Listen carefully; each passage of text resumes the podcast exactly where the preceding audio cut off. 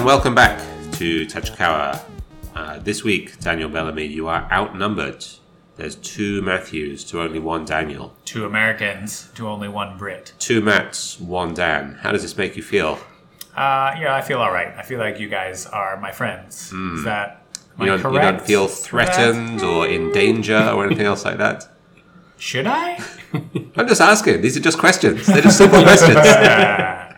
Welcome back to the show. Matt, how you doing today? I am fantastic. Thank you for having me again. Have you been having a good week this week? Yeah, not too bad. Not too bad. Uh, rain bummed me out a little bit, but glad it's gone. And seemingly the wind is gonna be coming and bringing a nice weather. I wouldn't know anything about that because I've been basking in glorious sunshine for the past three days. I went to Ishikawa on Sunday. When you say basking, you mean burning. Yes, basking, crisping, Yeah. um, generally turning lobster red. Um, it was very nice over there. Have either of you ever been to Kanazawa, to Ishikawa? I'm not Go ahead. No, go ahead. not to Kanazawa. I've I've been the only time I've ever been to Izu is to uh, that's in Izu-ish area, right? Nope. Nope. Psych. Other side of the country. That's right. Nope, not been there. Japan seaside. Have you ever been to the Japan seaside of uh, yes. Yeah. Um, wife and I went traveling and actually went out to Okishoto and uh, Tottori and sand dunes and things like that. Haven't been out to the uh, Noto Peninsula just yet, Right. uh, but uh, I would love to. That's where you went. That's right? where I have been. Yeah, Yeah. I stopped in Kanazawa on at some point on the trip around Notohanto. Pretty good. It looked really nice from Yeah. the photos that I saw. Yeah. And uh, Kanazawa was really nice as well. I, Yeah. I heartily recommend it. I'd tell some amusing anecdotes about my trip there, but I just had a very uh, a highly delightful time. Uh, met up with friends of the pod, Casey and Joe, Hmm. separately. They record the pod separately as well, you know, remotely. So I'm not sure if they've ad- ever actually met each other. They might be Uh, the same person. person. Having seen both of them physically, I, I find that unlikely. Special effects these days are really good, though. That's true. That's true. There could be holograms involved. Uh, but no, they were very hospitable. Ishikawa's lovely. There's a nice garden. There's a nice castle. I drank some nice beer that I had brought with me from Tokyo. Hmm. So all in all, in all, it was a really nice trip. Did you drink any beer? I mean, you drank cans with them, but did you have any local beer while you were there? I went to one place called Oriental Brewing Okay. and had uh, a cherry madam or something like that. It was a cherry fruit ale. Interesting. I was expecting it to be a sour. Hmm. It wasn't. Hmm. It was all right. That's about all I have to say about Oriental Brewing. It was fine. Yeah. It hadn't gone bad or anything else like that. Um, the food there is very nice as well. They have lots of nice uh, seafood Yeah. from the ocean there. Lots of nice fresh vegetables. We walked around um, the big market that was close to our hotel. They do a really good line in massive cucumbers Okay. in. Ishikawa. Right. So if you're in the market for just a gig of cuke, Yeah, always. then uh, that that's where you need to go. Hmm. The the only drawback is that they've sort of extended the Shinkansen line from Tokyo all the way to Kanazawa now, so you can get the train there pretty easily, two and a half hours. But for the last hour or so, it's basically all tunnels. So I was expecting lovely views of the ocean and of the spectacular mountains that they have there, uh, and we got those hmm. for microseconds at a time hmm. as we whipped between tunnels. But other than that, it was staring out into the inky blackness. it's good if you're a tunnel enthusiast. Yes, If you like tunneling. if you like tunnels, if you like massive cucumbers, uh, if you like generally having a nice time by the sea, I But, recommend but not Comes hilarious always anecdotes. If you, if you dislike hilarious anecdotes. There are no hilarious anecdotes to be had, unfortunately. Sounds great. This week, we're welcoming uh, back Matt um, because you've had an exciting time this week, haven't you? you? You've come in here with your new red stallion. Indeed. You want to tell us about that? I'm super stoked about it. I can gladly tell you about that. I think the uh, the equation for bikes is always n plus one. Yeah. Always room for one more. And uh, my wife actually had the uh, desire to get these bikes more than I did uh, at first. Um, but yeah, we went and got uh, two Bromptons, uh, matching Bromptons. Hers is green to my red. Uh, just thought about that. A little important starboard action. But anyways, um, yeah, went downtown to the Brompton store with the yen rate being in our favor at the moment, and uh, got us a little Brompton folding bike action. For those who don't know, Bromptons are uh, one of the kind of premier folding bikes in the world. Would you say it's the Rolls Royce of folding bikes? No, but like they're pretty good. Would would other more reasonable podcast hosts, co-hosts, say that it's the Rolls Royce? Less of- educated, sure. Turn makes some titanium beeswax. Like there's there's some pretty These wild ones are they're from. Britain, though. Yeah, I mean they're they're, Oh, they're amazing, amazing bits of engineering. Uh, they fold up really nicely, right? that's that's the yeah. big thing for for Bromptons. They ride nicely, but they fold up super conveniently, right? very conveniently and very quickly as well. Hmm. Um, and on top of that, everything locks in together, so there's no way that it can come apart when it is folded up. Yeah. And you can just chuck it into a Rinko bag, jump on the train. And the way that I had my first uh, sort of uh, introduction to them was uh, I've known about them because I'm, you know, being a cyclist and, and knowing of bike, bike brands around the world and knowing of Brompton, uh, uh, you know, hearing things about them, but hadn't had a hands-on until my neighbor actually uh, fell in love with them and got one, and then subsequently bought two others for the rest of his family. Um, but he invited me out on a ride, and uh, couldn't couldn't make it happen that day. But he did let me borrow his bikes, and so my wife and I test rode him and absolutely fell in love with him. And he actually really enjoys riding his bike from where we live here in uh, Tachikawa, you know, to different breweries downtown, and then you know just folding it up, putting it in the back, jumping on the train, coming on home. Yeah. You are you are pretty tall. Right? Yes. How tall are you?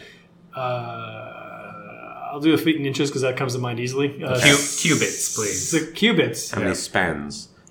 Uh, 14 stone. No, I'm just playing. Uh, um, six foot three, 192 centimeters, 193 I think centimeters. so. Yeah, it's Yeah. about that. Yeah. Yeah. Does does being that tall present any difficulties for getting like a bicycle that can fold up this small? I definitely had to get an extended seat post. Right. Uh, the seat post needed to be much longer. Uh, they do have options for telescoping seat posts versus standard sizing. Um, they did have one, thankfully, that was a, uh, a better option for me. That was just the steel, solid, longer uh, seat tube. So, yeah. But that being said, it is comfortable with that seat tube on it.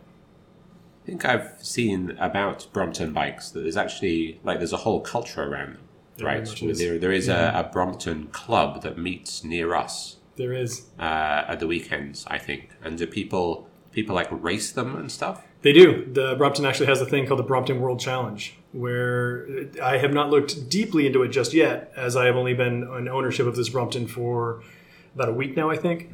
Um, but uh, the Brompton World Challenge is the only requirements are you have to have a Brompton, and you have to wear some sort of blazer, like a suit coat. Can be of any crazy fabric you want, but you have to have a blazer, suit coat, and uh, and your Brompton, and obviously the, the, the required accoutrement of your helmet and such. Right. But uh, but yeah, um, they do it Le Mans style. They start off with bikes on one side of the road folded up, you're on the other. They ring a bell, you run across, unfold it, jump on it as soon as it's unfolded, and race around. How much violence is allowed? That's a valid question. I, w- I hope it's roller derby style. Yeah. Yeah, I'm really hoping I can wear some like pads underneath my blazer. Can you gang up? Like, can you form alliances? Hmm. Like toss somebody one end of a chain, you've got the other end of chain, and Mad Max somebody. Yeah.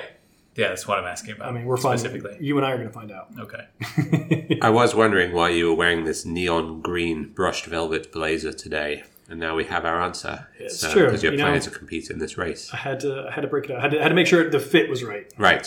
Make sure you get the armor on underneath it. Exactly. Hmm. Precisely. Well, thank you very much for joining us again in Tachikawa um, to to discuss and celebrate beer. Yes, I assume that you have listened to this podcast now that you've you've appeared on it. I have I have listened and been yes. So, can you tell us then what is it we do on this podcast? we taste and describe beers that we like that are on tap, but this is not a beer rating show Right. because the beers that we have on tap we already enjoy and like. Be- that's why they're on tap. There you go. That was so eloquent and Smooth. smooth. Just That was extremely good. That was that was better than either of us have managed in 55 episodes We now. just hand the podcast Yep. over to Matt. Anyway, it's been real. It's been great. It's been real great. Hand you over to your new host. What is the beer that we're going to be tasting and describing and not rating this week? Uh, today we're going to drink Te Caliste, uh, which is our newest beer. We've actually had it on tap for a while, and honestly, I thought we had done it on the podcast because that when we have a new beer, that's what we do. Hmm. So I was, uh, I guess we just moved past it. Like you said, I was, I was out of here one Wednesday. You did the podcast by yourself with listener questions. that might have been when Take a Least Day went on, and so we just kind of like Kept on slid going. on past it. Yeah, and, and I was operating under the assumption that we had done it. I I don't think we have looking back at the previous episode titles, but uh, if we have, then I'm sure we'll be receiving lots of phone calls and angry letters from all of our, our listeners. For those who don't know, Take a Least Day is a Berliner Weiss made with uh, apricot puree. Uh, it's a little bit sour, but it's quite light. It's 4.2%. Uh, and it's got a, you know, it's pretty light malt body, so it's a real clean finish. It's a good, crisp, summery beer. Hmm. I think summery is the word. If I, when I'm picturing myself in a, a shady but warm beer garden somewhere in Germany, hmm. raising a glass to my lips, then it's probably going to be a Berliner Weiss Yeah. in that glass. I'm listening to the Oompa band in the distance. I noticed you put the hard tea in that garden. Yep, I always put the hard tea in the garden. I'm uh, I'm nibbling on a pretzel. What other German things could I be doing here? Wearing Get out of my head. Eh, That's more of a southern German thing, though, isn't it? Is it? But hey, maybe I could be doing it. Why Yeah. not? Do what We're- you want. We're amalgamating all of the German Yeah. things in one space. Did you drive your Porsche up into it? My Porsche. Porsche. Oh, sorry. yes. my BMW. Yes, I, I okay. drove up there in my BMW. um, well, anyway, that's enough uh, Teutonic joshing. Why don't we dive into the beer?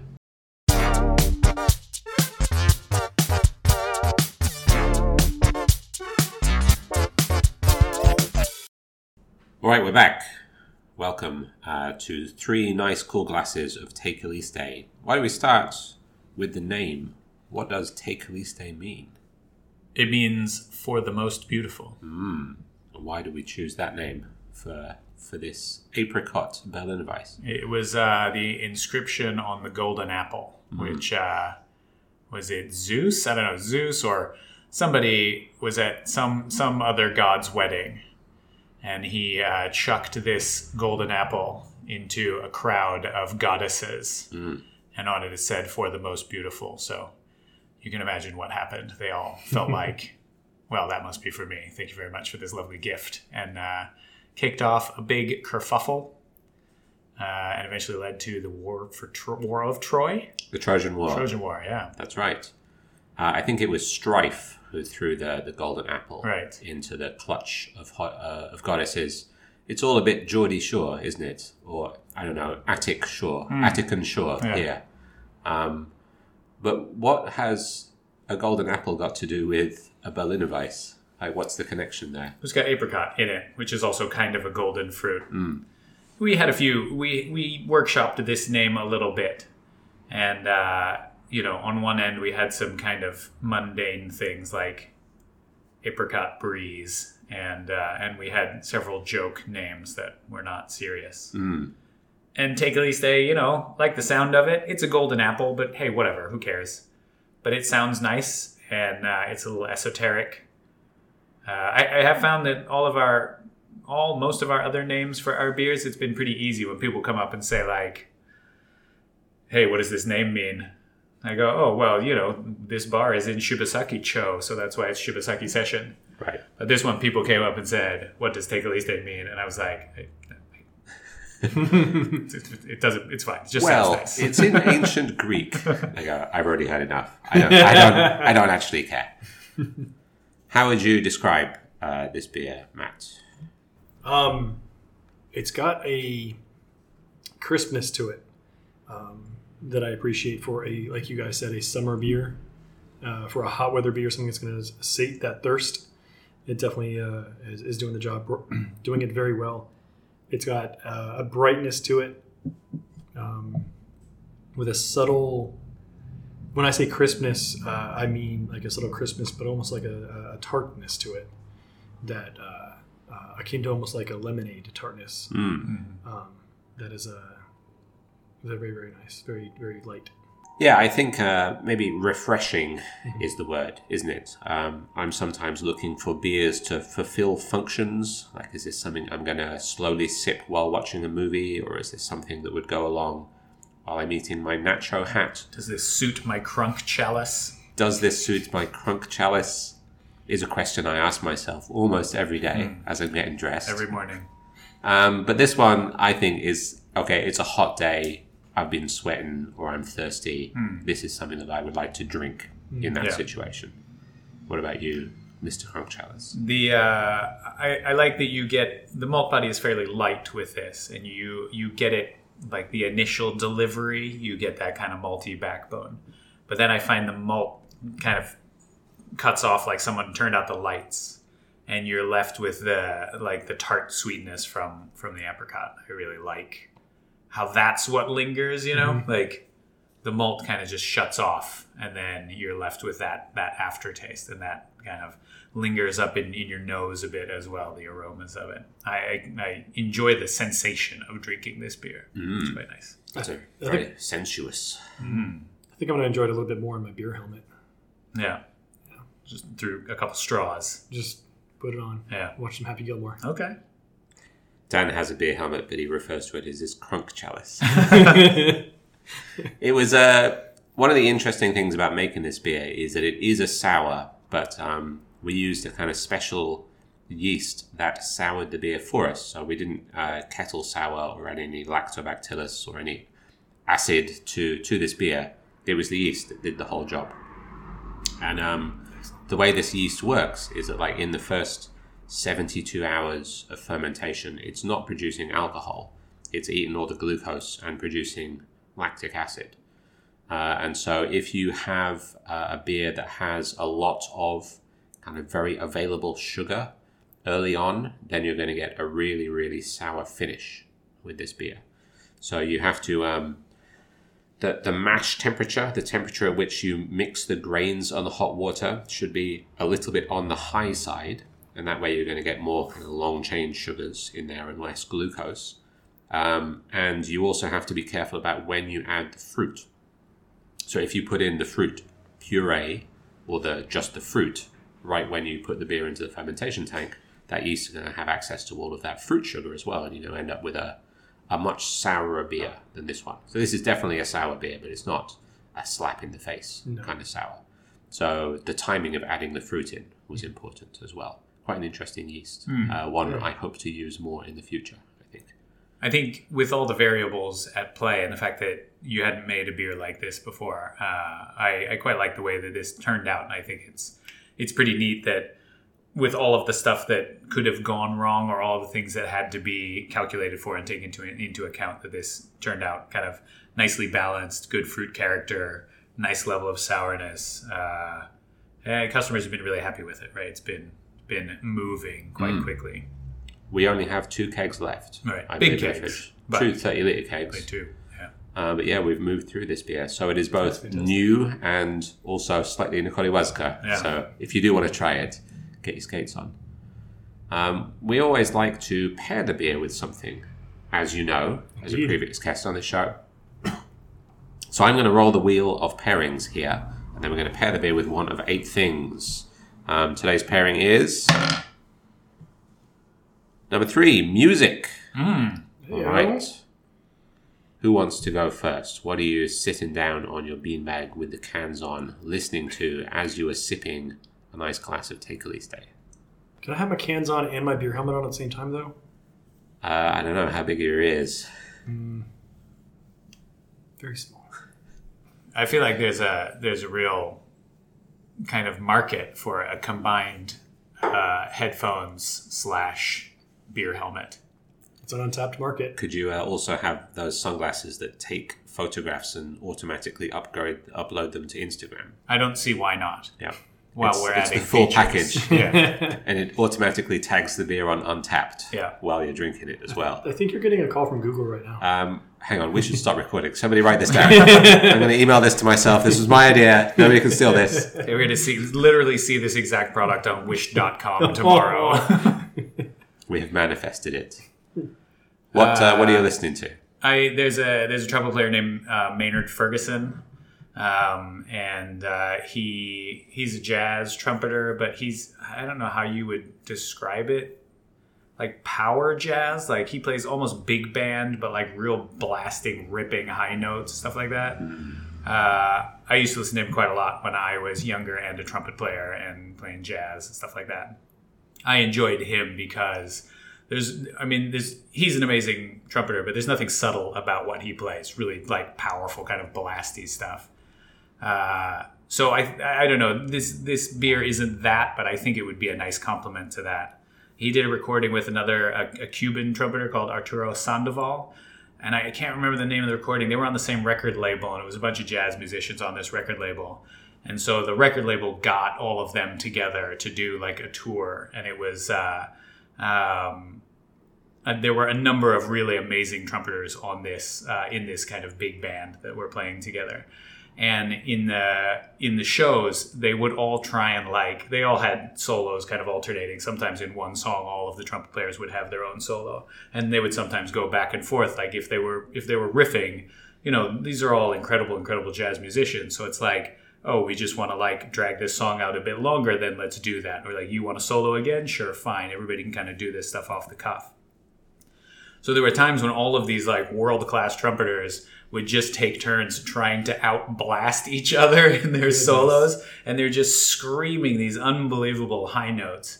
Uh, this beer is kind of like high and floaty and a little bit, I don't know, up there for me tonally. Hmm. Uh, so it reminds me of that a little bit. I cannot remember what that recording is called, what that band was. It was something, something, whatever the record label, All Stars. Uh, but it reminds me of that, takes me back to that time in my life.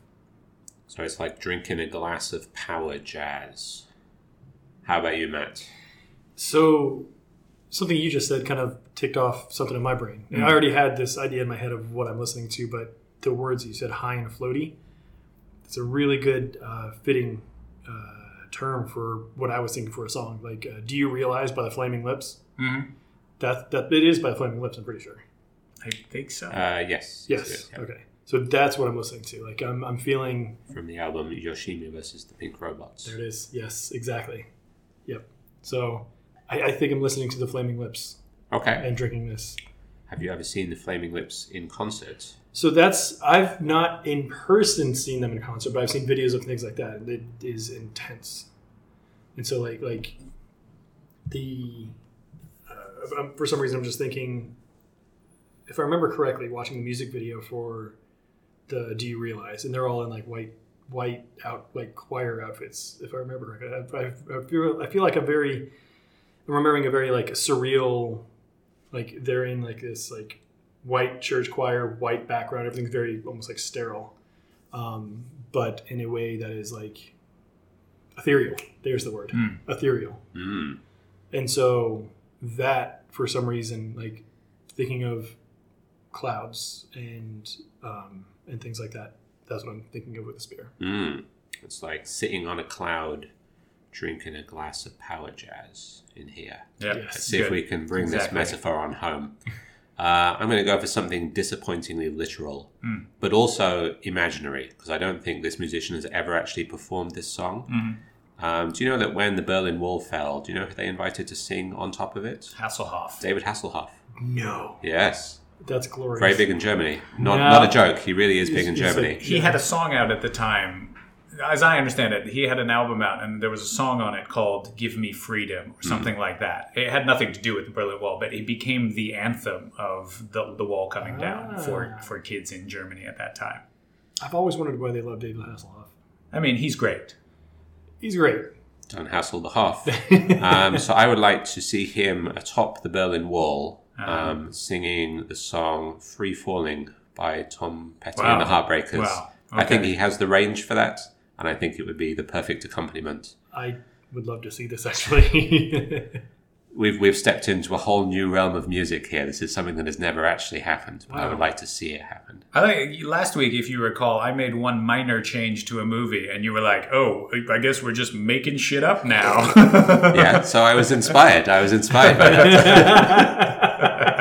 I don't think that's exactly how I phrased it, but that is what I was thinking. Yeah, that, that's what I was thinking. Uh, Matt and I, not you, but you. yes, Yep.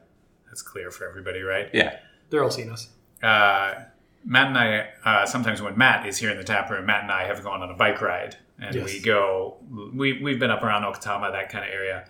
And the nice thing about going out west in Tokyo is that we come back, we can end here at the tap room, uh, and we can have a beer or two before Yes, sir. going back to the station, packing up the bikes, taking the train home um, because my legs are shot and I've had a few beers, so I'm not going to ride. Um, and I, I think Take Liste, we often drink Oni Koen, which is almost out. Uh, Oni Koen is another kind of light, refreshing, summery beer. It's a good post ride beer. Yes. Uh, I think the Take Liste is also quite similar. It's a good post ride beer. Yeah. It's not too heavy, it's light. It's just all the things we just said. Thirst, thirst quenching. You've gone sure. out on a long bike ride in the sun and the heat. Yeah. It's kind of a nice beer to to cool down after that. We get a lot of cyclists in here. Um, I don't know that there's a specific cyclist beer for them, but we do have a lot of cyclists coming in here, and I know that like in America as well, there's there's a real the Venn diagram of cyclists and craft beer enthusiasts is is pretty heavily overlapped. Uh, that seems to be the case a lot of places. I found that a lot when I was cycling in South America as well, Central America, going to craft beer bars. A lot of cyclists around there as well. What is it that makes cycling and beer go so well together? It's a good question. Uh, it might just be as simple as cycling is really cool and drinking craft beer is really cool too. So the kind of cool dudes who enjoy cycling also enjoy drinking craft beer. Is that too reductive? No, that's great. I'm patting myself on the back this really this hard. has been Sakamichi Nights. Shut it down. We're out. Also, I think like um, I, I don't know if it is the case with serious cyclists. Uh, I'm not sure if um, you know Geraint Thomas or you know Grand Tour winners are stopping halfway along Paris Roubaix to to smash a few uh, Imperial Porters. Uh, although maybe they should out. be, yeah, maybe they should be. Um, I'm definitely used to. Maybe not beer, but like, wasn't isn't the, the the bottle cage is the exact size for a bottle of wine? There you go. That's uh, that's, that's news to me. I like it. it's got what plants crave. Um, but may, maybe it's just it's a hobby kind of thing, and if you enjoy being outdoors, enjoying the outdoors, and getting thirsty, then you want to stop somewhere to to sort of hmm. recharge yourself. Yeah. And so there's there's almost a natural overlap, right? I don't think that after a long hot day in the saddle, I would want to drink a bottle of wine. Hmm. I want something that's thirst quenching, Right. and beer seems to check that box for me. Yeah. Can it be that simple? I don't know. What do you think? I don't know. Maybe it's because I'm coming. You know, I'm from Seattle, and you know, I don't like this word, but you know, a lot of times the label hipster is thrown around for many people, including myself. Um, but I, I don't know. Like, maybe am I going too far granola if I say, uh, you know, working with your hands is something that isn't seen a lot of, uh, especially in Seattle, in the city proper, with you know, Amazon taking over. Um, there's a lot of tech, both startups and big companies in the in the city. Um, I, I think. I mean, I, I'm going to go the granola route. I'm going to say the guys that like to, uh, you know, go and, uh, you know, eschew the car and uh, only ride the bike and make their carbon footprint as minimal as possible uh, are, the, are also the same guys who are interested in trying new craft beers, new breweries, or uh, working in craft beers and craft breweries. Mm. Um, so I, I'm going to go that route. I'm going to say So there's a cultural It's a- overlap. I, a very big cultural overlap. I think, yeah. I agree. I, I think that there is an overlap between people. Uh, I think people who like outdoorsy things, uh, hiking and camping and being out in the nature, uh, even kind of survival enthusiasts, people who like doing things with their hands or doing things through their own energy, like cycling. Uh, and then there's from that, I think there's an appreciation of like small batch production, things that are done you know, again by hand or by craftspeople in different ways. You often see in uh, like cycle touring and camping and stuff the the myogs like make your own gear myog movement. So oh, M Y O G. Okay. So it's you know a group. It's like you could buy this handlebar bag from you know some small some small producer, somebody, some cottage industry guy who's making it in his apartment. But also, there's a big movement of people who are going to make that thing for themselves. So I, I feel like there's quite a lot of overlap there of outdoorsy people, of cycling people, of people who want to connect to the product in mm-hmm. some way, who don't want something that's like mass produced. I think that overlap occurs as well, and craft beer fits into that that that niche where you can like I'm going to go into this place and I can meet the guy who makes the beer and I'm going to drink it in the place where the beer is made. Those mm-hmm. things seem to fit together to me. Mm. I think I agree with you, and maybe um, maybe the word to describe that is authenticity. Right, riding your bike is a very authentic experience. You are in fairly close contact with the road. You can feel every bump, Sometimes every too close contact. incline. Yeah, um, you can you you can experience the nature around you as you're cycling through the forest much more closely than you could if you're in a car. In which case, you're kind of you're cut off and you're isolated from the authentic world around you. Hmm. And it might be the same thing with craft beer, right? As you said, you can see the person who made it. Mm-hmm. In the brew pub, you can probably see the place where it was made. You might hmm. even be able to watch it being made while you're drinking it. Yeah. It's made on a human scale that you can understand. Hmm, and we're not talking millions of liters in a big factory. It's it's in that tank, Yeah. and I can see how big that tank is. Yeah. Understand it in relation to the size of my own body, or how much beer I can personally drink.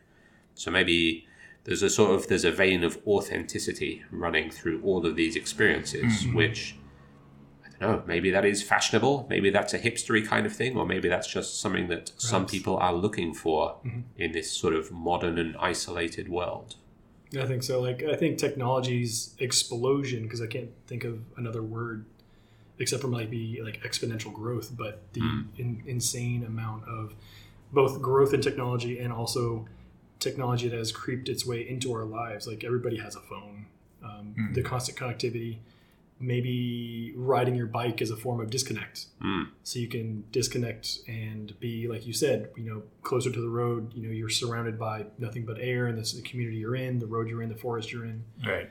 um, and then the experience of that, the experience of what you said with the the, the beer and the authenticity of making it. Like, I think that's something to do with it. Yeah, and what better way to disconnect yourself from the world than to smash four pints of barley wine? You know, you're gonna be you're gonna be disconnected in a fairly drastic way after that. You got to rehydrate after a big ride, so four pints of anything is probably what you need. Yeah, I think so. yeah. Yeah, yeah. Four pints of 13% barley wine.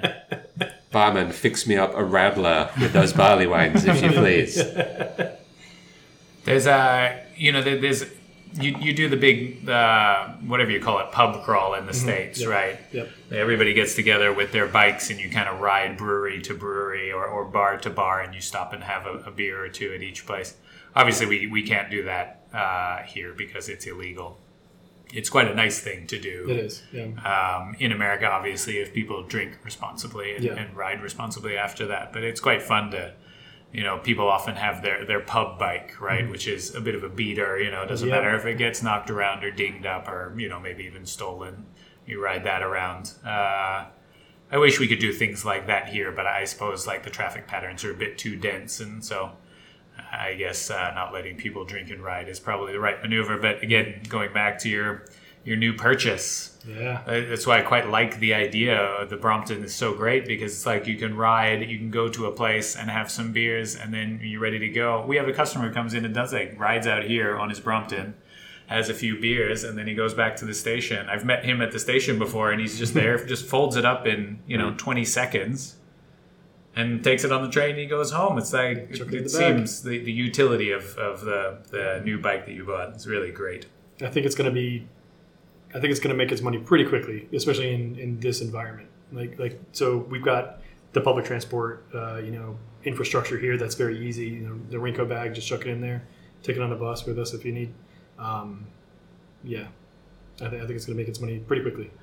I I, uh, I just remembered this that uh, someone told me a guy I worked with a long time ago. He went to the uh, was it the Sakhalin Islands, the Russian those, yeah. those, those the Russian islands, Those are the ones that have, yes, are no longer Japanese. right?